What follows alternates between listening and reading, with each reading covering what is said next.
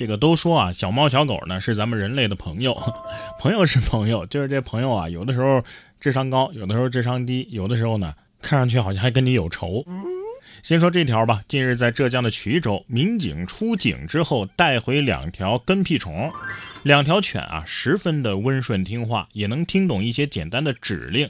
于是民警就开玩笑的说：“哎呀，这两条狗不错呀，啊，听话的像两条警犬，不如就留下来当警犬吧。”随后经过联系，获悉这两条犬啊，的确就是武警大队走失的两条真警犬。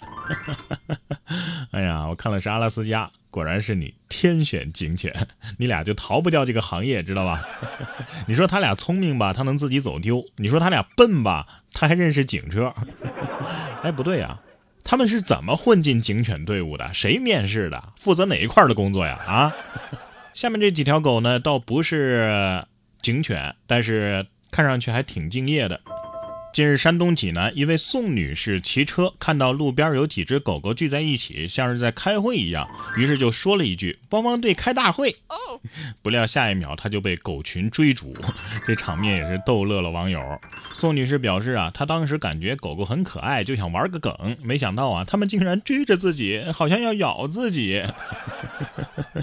导航正在为您规划逃生路线。说完汪汪队，我们再来看看喵喵队啊。九月十九号，青岛一名男子啊被锁在了自家的阳台，只好向消防求救。交谈中得知啊，当时男子在阳台清理猫砂盆儿，结果猫在玩闹之中呢，误将阳台的门给反锁了，导致男子被困。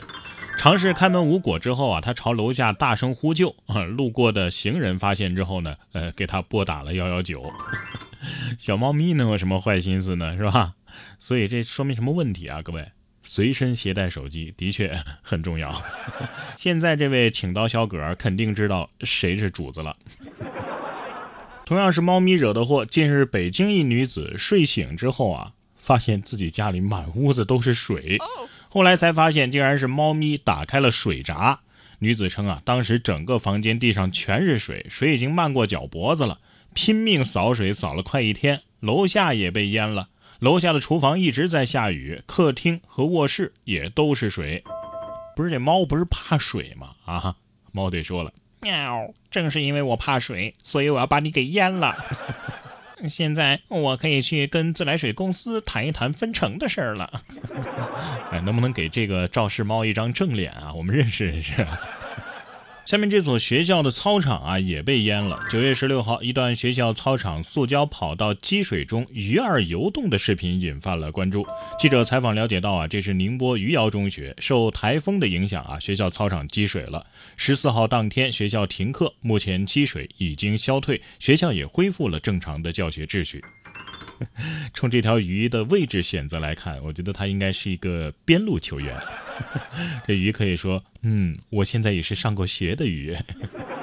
这这此时此刻看到这样的场景，学校的教导主任应该在大喇叭里边喊一句：“嘿嘿，操场上那条鱼，你是哪个班的？”哎，我们都是辣条专业班的。九月七号，湖南平江县职业技术中学第三届辣条专业班正式开班了。开班首日啊，六十一名学生进行了开学第一考。学生需要品尝三种不同风味的辣条，对其麻度、鲜度、辣度、嚼劲等进行感官测评。代教老师表示啊，想通过这样的测评来测试一下学生的感官能力，调动大家的学习积极性。不愧是湖南啊，辣条省份啊，这种考试都有。哎呀，你说这算不算是找到了对口专业了啊？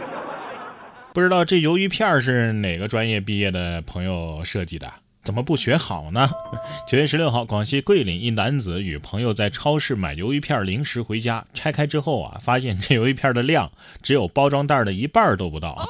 当事人唐先生称啊，当时以为会有包装袋那么大，结果回家拆开之后发现啊很小，很惊讶，也有点小生气，感觉自己啊是被骗了。我看了包装啊，上面那么大的字儿给你写着呢，百分之四十六啊啊，说明这里边就只有百分之四十六的货呀。一看这兄弟就不是吃货啊，买吃的要看净重啊，看多少克，包装那都是障眼法，知道吗？厂家要是出来答复的话，可以这么说：咋了？鱿鱼减肥了不行吗？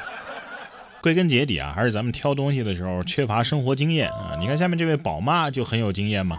近日，河南一宝妈呀，带着十个月大的宝宝逛超市，想买点橘子，但是这买橘子担心这橘子太酸了呀，于是就先喂给宝宝试吃。宝妈表示啊，虽然说宝宝现在还不会说话啊，但是通过宝宝的表情就能看出来这橘子到底酸不酸，从而决定能不能买。网友评论说呀，这又是一个坑娃专业户啊，感情这宝宝就是妈妈的 pH 试纸啊啊！我要是这么说的话，肯定又有朋友要评论了，这 pH 试纸能试出东西酸不酸吗？我知道酸度不代表酸性，就是个调侃，大家能不能不要这么较真儿啊啊！你也就是趁着这宝宝还不会说话，宝宝要是真会说话的话，可能会说：“妈妈，橘子不酸，我心酸呐。”哎，孩子，我教你一招，你下次吃到酸的也咧嘴笑，让你妈上一当。下面这又是谁家的倒霉孩子呀？近日，云南昭通大关法院调解了一起同居关系子女抚养纠纷案，一对年轻的情侣啊，网恋之后同居了。在二零二二年，也就是今年嘛，生育了一个女孩。双方因为都没有达到这个婚龄，所以就没有办理结婚登记手续。然后两个人啊就不愿意共同生活了。这孩子得有人抚养啊，因为这个问题就起了冲突。女方要求男方支付抚养费，而十八岁的男方则表示要问家里妈妈和姐姐，他们如果愿意带，我们就要孩子；如果不愿意呢，我们就不要孩子。经过法院的调解，综合双方的实际情况以及意见，最终确定孩子由母亲直接抚养，父亲按月支付抚养费。哎呀，这孩子是真倒霉啊！啊，还让妈妈和姐姐看他们带不带？这妈妈和姐姐带大的孩子跟你怎么论呢？管你喊哥哥吧。不是姐姐招谁惹谁了啊？你是你妈生的，又不是你姐生的。不过虽然说这是一个反面新闻啊，但是我建议各位也别让自己爸妈听见了啊，因为只要是跟结婚相关的，他们都能够扯到催婚上。